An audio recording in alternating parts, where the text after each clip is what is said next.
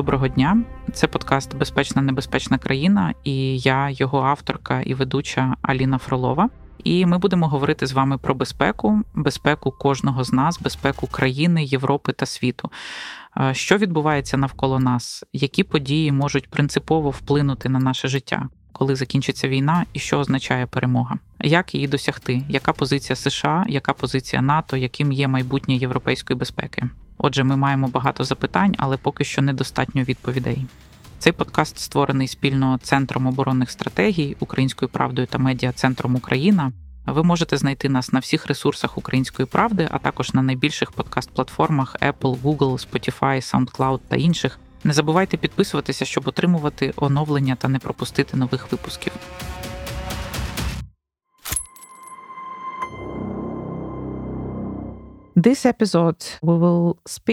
У цьому епізоді. Ми поговоримо про дослідницькі технології, власне, про те, що ми всі живемо у світі так званих систем розвідки з відкритих джерел або скорочено осінт технологій. Як ці технології впливають на наше життя? Як вони впливають на перебіг війни, як нинішньої, так і багатьох попередніх воєн? Ми поговоримо з одним із фахівців з цього питання. Я вітаю тут Якуба Яновського.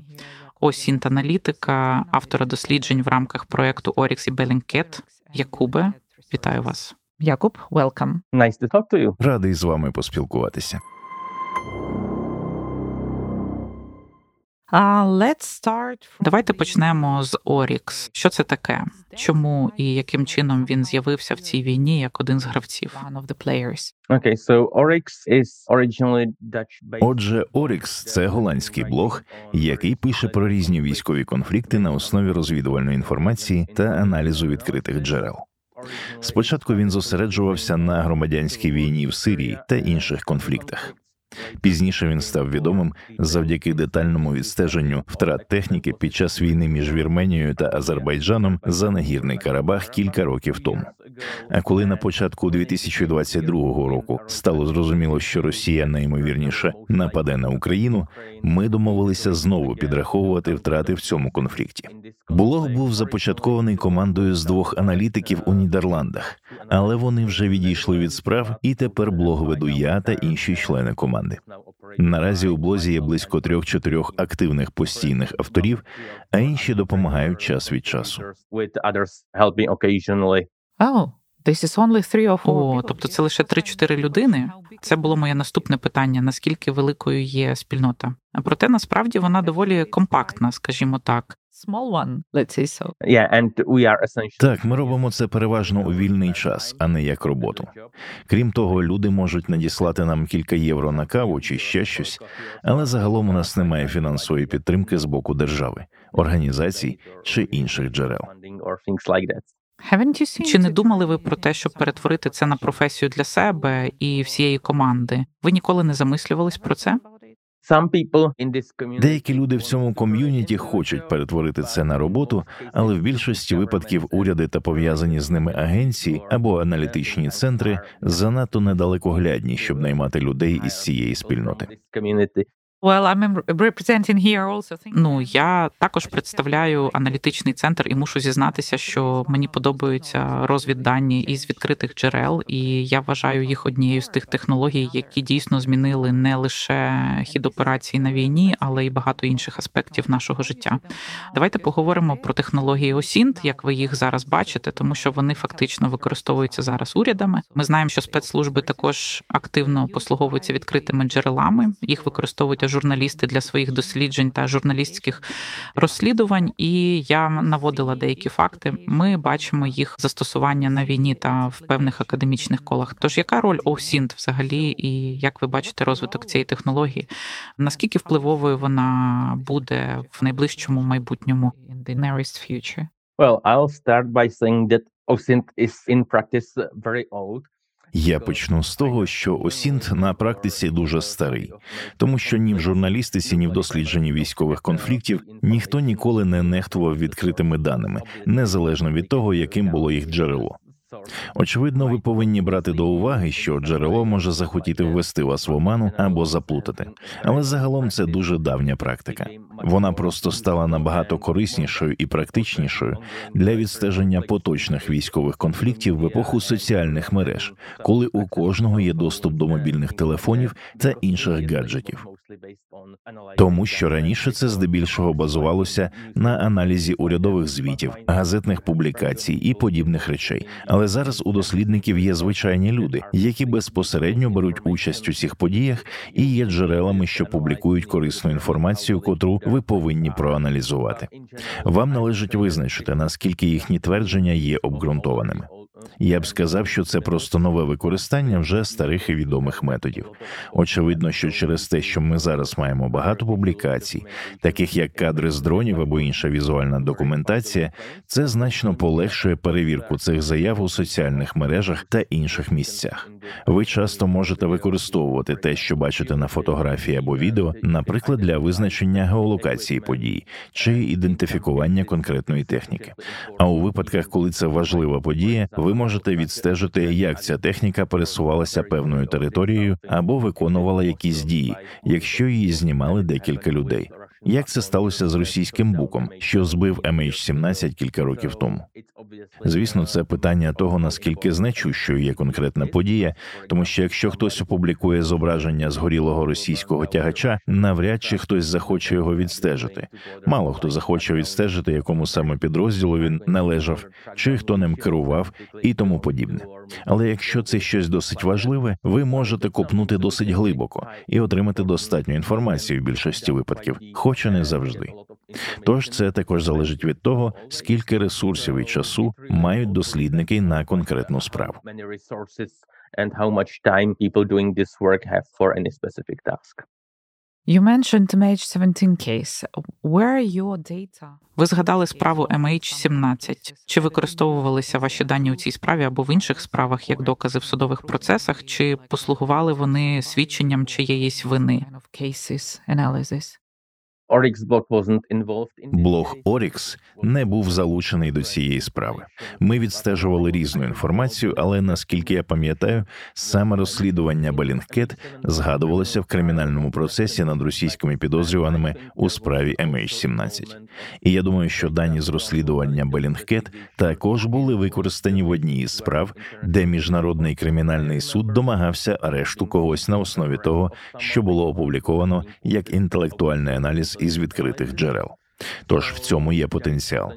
Очевидно, це залежить від того, наскільки хорошими джерелами ви володієте щодо конкретної події. Чи є у вас достатньо доказів у відкритих джерелах? Чи вам потрібно більше покладатися на непублічні джерела і тому подібне? Це справді залежить від конкретного кейсу, але зрештою в'язниці переповнені тупими злочинцями. Тож викриття істини неминуче, принаймні в деяких випадках. Happen at least in some cases. You also mentioned now Bellingcat, which is quite popular. Ви також згадали проект Bellingcat, який е, останнім часом є досить популярним в Україні, тому що вони проводять досить хороші розслідування, в тому числі про російську політику. Чи правильно я розумію, що ви співпрацюєте з ними у проєкті, який вони зараз реалізовують щодо фіксації втрат серед цивільного населення та фіксації обстрілів цивільної інфраструктури? Вони наносять це все на інтерактивну мапу і таким чином дають наочну картину війни. Чи співпрацюєте ви з цим проектом? Ні, я написав кілька статей про громадянську війну в Сирії для Белінгкет, і це все, що я можу сказати про свій внесок. Okay, so and like uh, usually Гаразд, зазвичай у фільмах, коли описують роботу подібну до вашої, то це дуже ефектно і красиво. Там у, у вас багато моніторів. Ви просто вводите якусь інформацію, і база даних починає працювати з різними типами техніки. Та дам на екрані ви бачите готовий результат. Ви так працюєте? Або тоді як відбувається весь процес? Де ви берете джерела інформації? Як ви їх перевіряєте? Як ви встановлюєте відповідність типу техніки? Як ви розумієте, що з нею щось не так? something get wrong with equipment. Okay, so I'll describe a bit of typical. Добре, я спробую описати мій типовий день. Я приходжу додому з роботи десь о восьмій вечора, сідаю за комп'ютер з вечерею і починаю збирати новий контент, який ми отримали за день. Дещо з Telegram, щось із Twitter. Зазвичай ми використовуємо акаунти, які збирають таку інформацію з кількох джерел. Тож нам не потрібно перевіряти, скажімо, 200 акаунтів у Telegram чи соцмережах на предмет того, що вони опублікували. Власники цих акаунтів зазвичай роблять хоча б базову перевірку. Далі ми збираємо інформацію з різних джерел такого типу, яку перевіряємо з колегами. Якщо, скажімо, хтось помічає помилку, дублювання чи ще щось, ми одразу це викреслюємо. Також це стосується контенту, який ми вважаємо новим або іще не задокументованим, тому що в деяких випадках у вас можуть бути втрати місячної, іноді навіть багаторічної давнини, які залишаються невидимими або незадокументованими через те, що це територія віддалена, недоступна через боєприпаси, що не розірвалися, міни і тому подібні речі. Ми досі знаходимо втрати, які ще не були задокументовані під час минулорічного харківського наступу, а пройшло вже більше року, просто тому, що ніхто не потурбувався сфотографувати цю одиницю техніки, або ми не помітили її серед наших звичайних джерел. Тож ми виявляємо цей факт пізніше. Після цього ми перевіряємо, чи можемо ми визначити, чия це була техніка. Іноді це зрозуміло з ідентифікатора техніки. На ній намальовані знаки свій чужий, прапори чи інша символіка. В решті випадків потрібно попрацювати з геолокацією, визначити, коли і де техніка була втрачена. Наприклад, якщо ця позиція кілька разів переходила із рук в руки, важко визначити, це був український чи російський танк. Але якщо ви визначили, що втрата сталася до того, як Росія окупувала якусь територію, то це очевидно український танк. Якщо запевно це сталося після, відповідно ідентифікуємо його як російський. Як я вже казав, прапори, обладнання, навколишнє оточення, наприклад, продукти харчування, які чітко ідентифікують екіпаж, як російський чи український, або особисте спорядження, все це однозначно вказує на приналежність техніки тій чи іншій стороні. Коли є тіла членів екіпажу або обладнання, яке залишилося, це допомагає з ідентифікацією. А деяка техніка є просто унікальною для тієї чи іншої сторони. У Росії немає майже ніяких броньованих бойових автомобілів. А Україна не використовує винищувачі су 35 Тому в таких випадках ідентифікація набагато простіша. В інших ситуаціях це складно. До прикладу, якщо мова йде про танк Т-72Б, може бути неможливо визначити, хто ним керував. Тоді він не потрапляє ні до російського, ні до українського списку. Він буде зберігатися в окремому місці, де у нас є техніка невідомого оператора. І з часом це може бути переглянуто, якщо ми отримуємо додаткову інформацію. Коли ми можемо ідентифікувати оператора з достатньою мірою впевненості, ми намагаємося точно визначити, що це за техніка. Іноді нам вдається ідентифікувати аж до конкретної моделі транспортного засобу, артилерійської установки чи іншого обладнання. В інших випадках знімки можуть бути недостатньо якісними. Це може бути відео, зняте безпілотником з великої відстані, яке показує знищення якогось танка. Тож ми можемо ідентифікувати його, скажімо, як просто невідомий варіант Т-72 або невизначений танк. Ми так і вносимо його до списку. А пізніше, якщо з'являться кращі кадри, ми оновлюємо дані. Але це трапляється не завжди. Тому деяким машинам судилося залишитися у цій категорії. Після цього комусь, а у випадку блогу Орікс це я, потрібно віднайти відповідні зображення, скріншоти та будь-яку іншу документацію, яку ми можемо отримати. Наприклад, якщо це авіакатастрофа або літак десь загубився, у нас може бути повідомлення про смерть пілота і тому подібне. Ми також можемо додати ці дані і пов'язати з нашим новим записом у списку. Зазвичай кожні 2-3 дні я публікую оновлення на сайті після того, як все це додаю вручну. After manually adding all this. Um, yeah, doesn't look like very fancy. Це не виглядає дуже вишуканим. Not exactly. Так, не як у фільмі про Джеймса Бонда.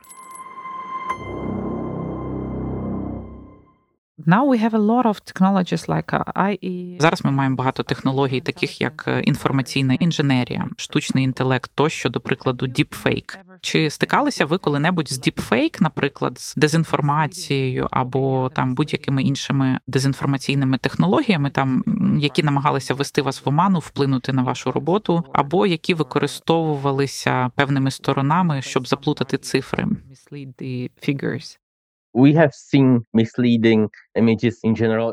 Ми бачили дезінформуючі зображення. Це схоже на те, що хтось навмисно або просто випадково знімав вже відому втрату з іншого боку.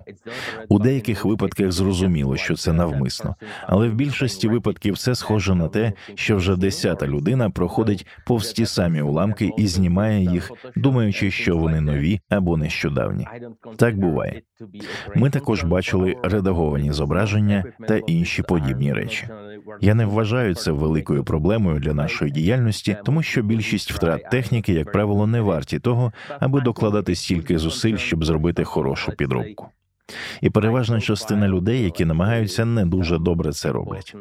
Я думаю, що це могло б викликати занепокоєння, якби мова йшла про щось, скажімо, дуже значуще, наприклад, про цінну одиницю обладнання або щось подібне. Але ми рідко з таким взаємодіємо. На жаль, Росія поки що не втрачає стратегічні бомбардувальники направо і наліво. Те, що ми бачили, це репости тих самих втрат знову і знову з різних ракурсів. Скажімо, фотографія з землі, з безпілотника або з різних кутів і тому подібне. Для нас маніпуляції зі штучним інтелектом не є проблемою. Якщо вони відтворять щось повністю, то або це буде якесь відоме місце, і деталі швидше за все не збігатимуться, або це буде нове місце, яке можна буде геолокувати, і кількість зусиль, які знадобляться для того, щоб, скажімо, сфальшувати ще один знищений Т-72, буде не варта того. Якщо хтось надішле ідеальну підробку, яка потребує неймовірних зусиль, скажімо, українського Т-64Б або російського Т-72Б, це нічого не змінить.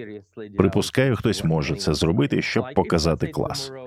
Але я дуже сумніваюся, що це варте затраченого часу. От якби завтра з'явилося зображення спалення якогось суперсучасного, надзвичайно рідкісного і важливого обладнання, то так. І в такому випадку ми б подивилися на таку заявку більш підозріло, ніж на звичайну. Але це завжди залежить від обставин, чи є у нас додаткові докази і таке інше. Загалом я не думаю, що фейки зі штучним інтелектом мають викликати у нас велике занепокоєння, принаймні поки що, оскільки дуже складно зробити правдоподібну фальшивку. В той же час штучний інтелект ще не є корисним для нашої роботи, принаймні без великих ресурсів держави, щоб зробити хороший алгоритм, який дозволить ідентифікувати нові втрати, виключаючи уже відомі. Але для цього у нас недостатньо ресурсів. For that, we don't have enough resources. I see. So Oryx is the project which monitors Розумію. Отже, Орікс це проект, який відстежує втрати техніки Росії та України в цій війні. Я знаю, що це питання вам ставлять часто, але ваші цифри і дані, які офіційно заявляє українське командування, досить сильно відрізняються. Щодо, наприклад, російських втрат в техніці, росіяни ж взагалі не публікують жодних цифр, які б могли серйозно сприйматися. Тож яка ваша оцінка і які тенденції ви бачите у цій війні? Наскільки реалістичними є цифри, і чи є у вас якесь розуміння людських втрат полеглого особового складу в цій війні?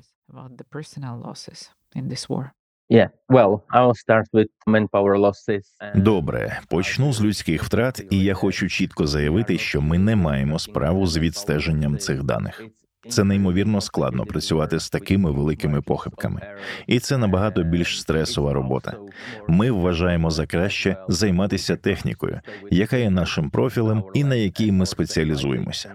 У нас може бути своя думка щодо заявлених втрат, але ми, як правило, уникаємо мати справу з кількістю загиблих, тому що за винятком конкретного випадку одного бою, який добре задокументований, це надзвичайно важко задокументувати на основі публічної інформації, особливо без доступу до засекречених перехоплень і тому подібних речей. Ми просто відстежуємо втрати техніки.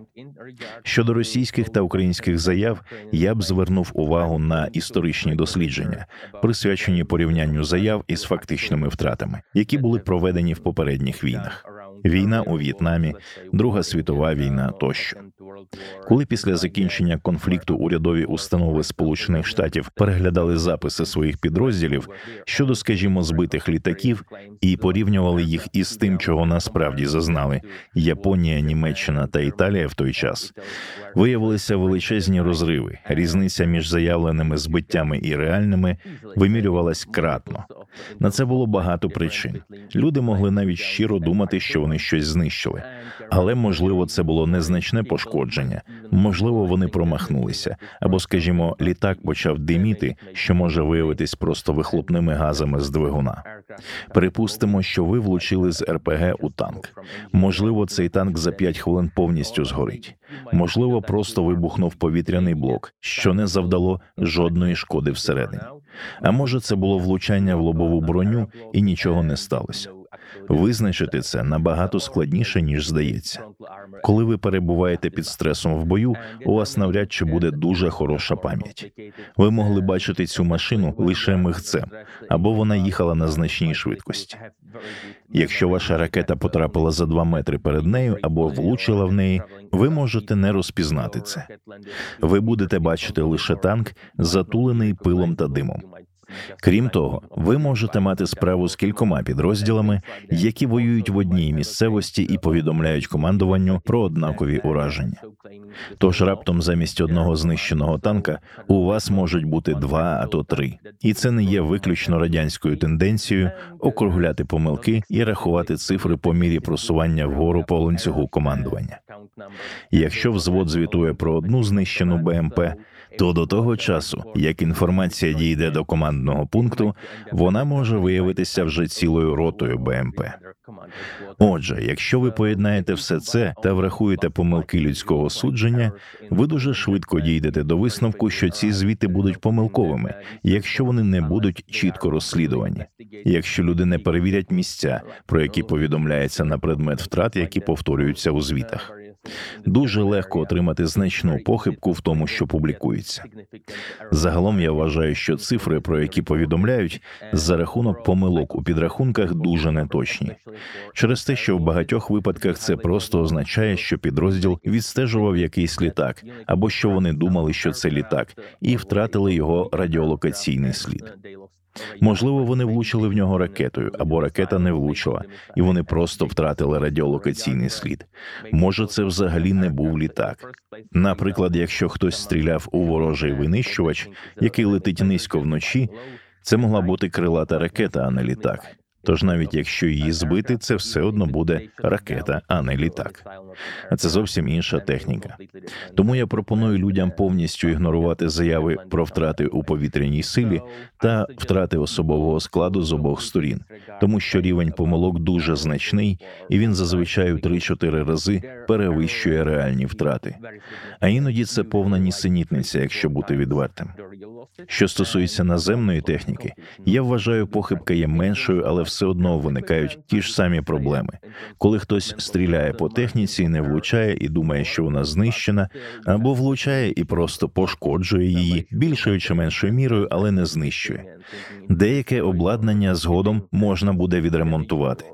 В інших випадках частина пошкодженої техніки може бути розібрана на запчастини, тому що її не варто ремонтувати, або тому, що ця одиниця терміново потрібна, щоб полагодити три інші за допомогою запчастин із неї і тоді ця розбита машина стає непридатною для використання. Тож у вас можуть бути випадки, коли щось було просто пошкоджено, але в підсумку виявилося повністю втраченим. З іншого боку, багато заяв про знищення виявляються просто пошкодженнями. І тут я б сказав, що в даних осінт також є прогалина щодо пошкодженої техніки, тому що більшість такої техніки ніколи не буде знята на відео або сфотографована, а просто буде відбуксована на відповідний майданчик у тил, так що ми цього не побачимо. Може, її відремонтують або розберуть на запчастини, плюс неминучі втрати через технічний стан машин з обох сторін. Там, де потрібно утримувати значну кількість техніки, може виникнути дефіцит запчастин, і ви будете змушені розібрати техніку, яка вийшла з ладу або має якусь іншу проблему, щоб відремонтувати інші машини для підрозділу. Тому я підозрюю, що частина техніки, яка зазнала пошкоджень і опинилася в тилу, належить саме до цієї категорії. Наприклад, двигун і трансмісія БМП повністю розбиті і потребують заміни, але у вас може бути багато інших корисних деталей на машині, і вам потрібно терміново полагодити інші, не відправляючи їх на завод або в інший ремонтний центр. Таке буває. Це складна історія. So it's complicated. Okay, I just checked on your site. Я щойно заглянула на ваш сайт і порівняла дані наших збройних сил про втрати танків, і вони відрізняються вдвічі. Так, є багато факторів, про які ви згадували, що роблять ваші дані неповними. А наші дані, як і дані збройних сил, іноді перебільшені з різних причин. Все одно з нашого боку ця війна виглядає як гіперінтенсивна, але ми знаходимося тут всередині цієї війни. І звичайно, у нас багато емоцій, і ми дивимося через призму особистого сприйняття. Ви бачили Сирію зі своєї точки зору. Також ви бачили Вірменію, Азербайджан. Тепер ви бачите Україну. Чи вважаєте ви, що ця війна справді велика? Чи вважаєте ви, що це справді величезні втрати техніки і людей? Наскільки серйозною ви вважаєте цю війну? Well, it's obviously on much bigger scale. Очевидно, що це набагато масштабніша війна. Але з точки зору окремих битв, наприклад, бої на території нагірного Карабаху між Вірменією та Азербайджаном можна порівняти з окремими битвами цієї війни, але саме як окремі битви, а не як цілу війну. Тому що в цьому випадку ми також бачимо сотні одиниць техніки, втраченої у досить інтенсивних боях, з використанням великої кількості досить сучасної техніки з обох боків. Але в Сирії, за деякими винятками, бойові дії були набагато менш інтенсивними. Тож війна в Україні безумовно набагато масштабніша. І ще вона також має деякі аспекти, які заважають порівнювати її з війнами, що передували. Якщо ви ведете війну невеликого рівня, скажімо, між Вірменією та Азербайджаном, втрати з обох боків у матеріальному плані знову ж таки, якщо у вас є або іноземні партнери, або достатньо грошей, якими ви можете розкидатися, ви можете досить легко замінити. Скажімо, 200 втрачених Т-72 або БМП. Коли мова заходить про тисячі, коли навіть Росія вичерпує свої старі радянські склади, у вас раптом не залишається хороших зовнішніх джерел відновлення втрат, окрім того, що ви можете виготовити, принаймні з російського боку. У випадку західних союзників України все трохи складніше, тому що у них є деяка техніка на складах, але все одно не вся вона придатна до використання або на її ремонт потрібен час. Тож, коли хтось втрачає, скажімо, 2000 БМП, не існує якогось магічного джерела, щоб кинути комусь портфель готівки і отримати заміну для цієї техніки, особливо з точки зору впливу санкцій, які постачання техніки до Росії матиме для багатьох країн. Як ми бачили з витоку розвідувальної інформації на початку цього року, Єгипет спочатку погодився продати Росії артилерійські боєприпаси, але після американського тиску поставив їх Україні або принаймні спочатку не поставив Росії, наскільки я розумію. А пізніше вони продали боєприпаси Україні опосередковано. Ми бачили і ще подібні випадки. Тож зрозуміло, що міжнародна ситуація навколо цього конфлікту суттєво відрізняється. Майже нікого не хвилювало, що Вірменія чи Азербайджан отримають десяток танків на заміну або додаткові артилерійські боєприпаси чи іншу зброю. Під час цих менших конфліктів не було такого сильного санкційного тиску з боку Сполучених Штатів чи інших західних країн. Чесно кажучи, багато з тих санкцій навколо цих конфліктів були несерйозними, навіть смішними поруч із тими, що застосовуються щодо Росії. Тому я думаю, що порівнювати ці конфлікти надзвичайно складно. І є багато аспектів, які роблять війну в Україні унікальною з точки зору аналізу та висновків, які можна зробити з війни. Тому людям безумовно потрібно бути дуже обережними з прогнозами на основі того, що вони бачать в Україні. Ми спостерігаємо унікальні обставини. Наприклад, одна з них полягає в тому, що жодна зі сторін не має панування в повітрі. Якби будь-яка сторона завтра отримала перевагу в повітрі, поле бою виглядало би зовсім по-іншому. Те ж саме можна сказати про наявність або відсутність певного обладнання, технологій і тому подібних речей. equipment, technology, and things like that.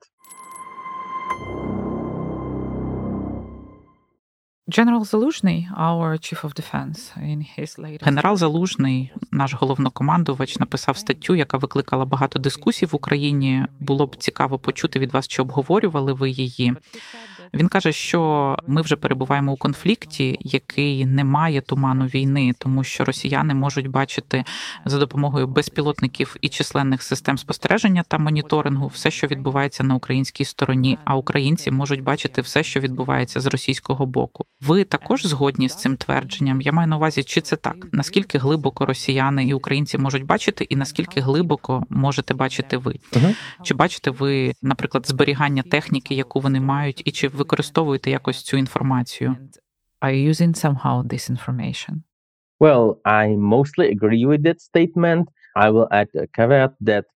Я здебільшого погоджуюся із цим твердженням, але додам застереження, що те, що ми маємо у відкритому доступі, це лише частина того, що мають військові з обох сторін. Наприклад, зйомки з дронів окремих підрозділів. Все це збирається і аналізується. Також, навіть якщо ми отримуємо якісь кадри, нам може не вистачати додаткових даних, які автоматично отримуються у військовій структурі щодо точного місця розташування та інших речей, які особливо вночі може бути нелегко або неможливо визначити. Є деякі фактори, які відрізняють цей конфлікт від інших. Наприклад, ви можете мати іншу війну, де окремі учасники, техніка, яку вони мають на зберіганні, знаходиться в критих гаражах, що у випадку Росії і України є невеликою часткою від загальної кількості, що перебуває на зберіганні. В такому випадку ви можете просто купити супутникові знімки цих баз і з достатньою мірою точності отримати підрахунки того, що насправді там знаходиться. Також завдяки високій роздільній здатності супутникових знімків, принаймні можна виявити пошкоджену техніку, яка не підлягає відновленню. Тож все залежить від того, який рівень доступу ви маєте. У прифронтовій зоні, до прикладу, в сірій зоні плюс 10 миль за лінією фронту, майже вся техніка і всі дії є видимими для противника. Є деякі винятки і обставини. Наприклад, коли ви не можете приховати все від безпілотників та ускладнити життя супротивнику.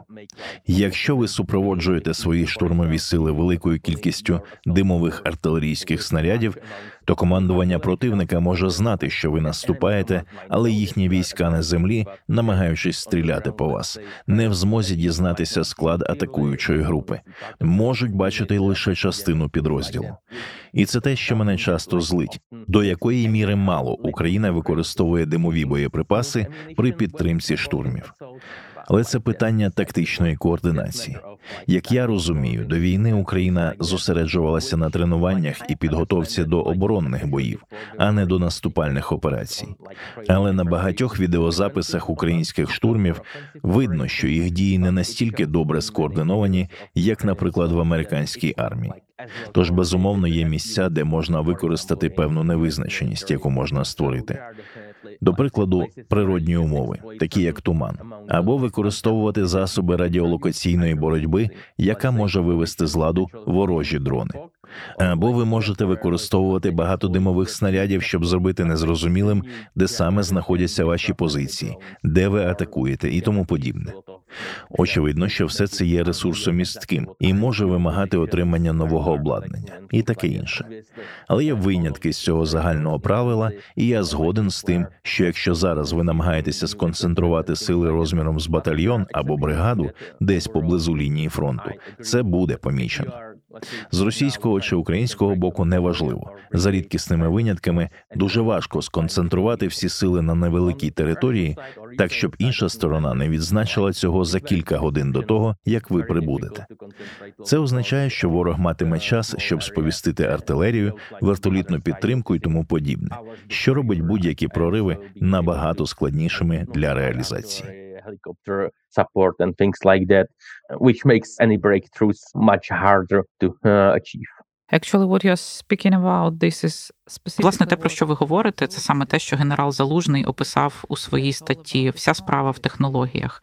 І останнє питання: війна зараз змінилася, та змінились характер війни, операції на фронті. З'явилося багато технологій, які впливають в тому числі на суспільну думку. Я маю на увазі, що ця війна дійсно йде в інтернеті, і громадська думка є дуже важливою у прийнятті рішень, і це має вплив. Чи ви усвідомлюєте, що ви є частиною цього процесу, що ви впливаєте на громадську думку, тому що ваші дані є тими самими даними, на які посилаються інші аналітичні центри та лідери думок, вони підтверджують свої твердження вашими даними. І чи відчуваєте ви цю відповідальність? І чому ви взагалі цим займаєтеся? Це волонтерський проект. На вас лежить досить велика відповідальність. Чому ви це робите, і яка ваша роль у цій війні? Why you doing this and what is your role in this war? Well, we definitely recognize that Ми безумовно усвідомлюємо, що на наші дані досить часто посилаються різні джерела і різні користувачі.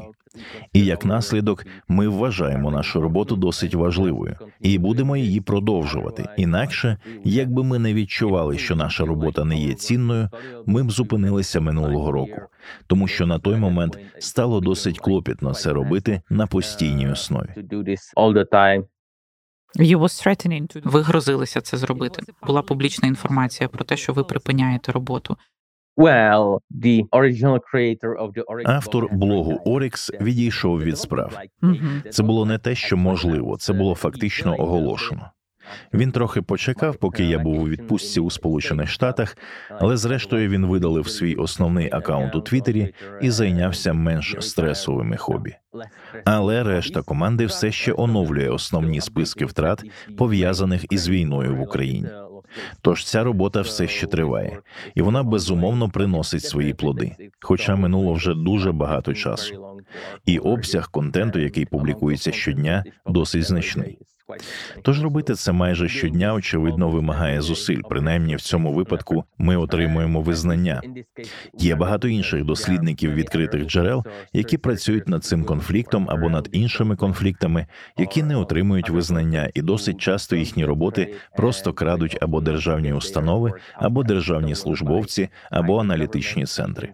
Я бачив це особисто, коли два аналітичні центри пересварилися між собою та вкрали мою роботу про громадянську війну в Сирії, не поставивши жодних посилань на перше джерело.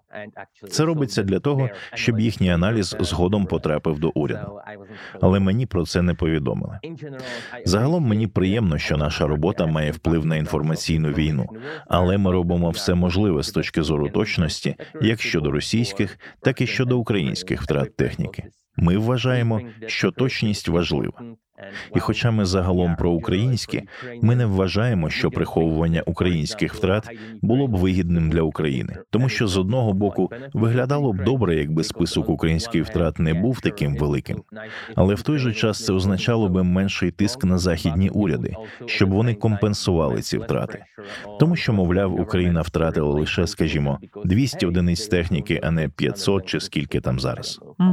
Тому я думаю, що наші критики зазвичай недооцінюють значення складання якомога точнішого списку, навіть якщо йдеться про втрати України. Тому, принаймні, в моєму випадку, я відчуваю певну відповідальність за продовження цього проєкту. Це також допомагає західним змі трохи більш зосередитися на цій війні, незважаючи на всі інші політичні події, що відбуваються в окремих країнах, та інші конфлікти, які тим часом тривають.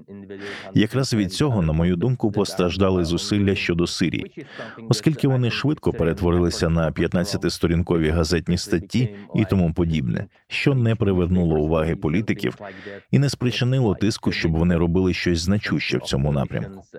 Тому я думаю, що це один з аспектів, який також робить нашу роботу важливою. One of the aspects that also make.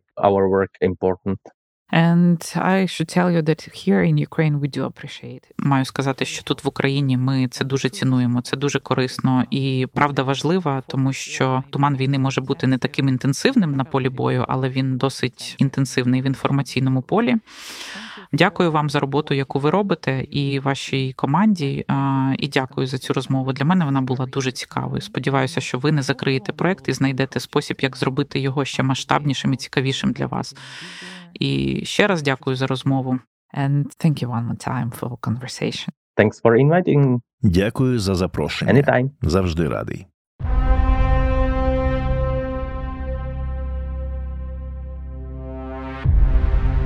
А я хочу нагадати нашим слухачам, що це був подкаст Безпечна небезпечна країна, і я, його ведуча Аліна Фролова. Цей подкаст є спільним проектом Центру оборонних стратегій Української правди та медіа центру Україна. Ви можете знайти нас на всіх ресурсах Української правди, а також на найбільших подкаст-платформах. Безпечна небезпечна країна. Від кожного з нас залежить, як скоро з цієї назви зникне частка не. Дякую.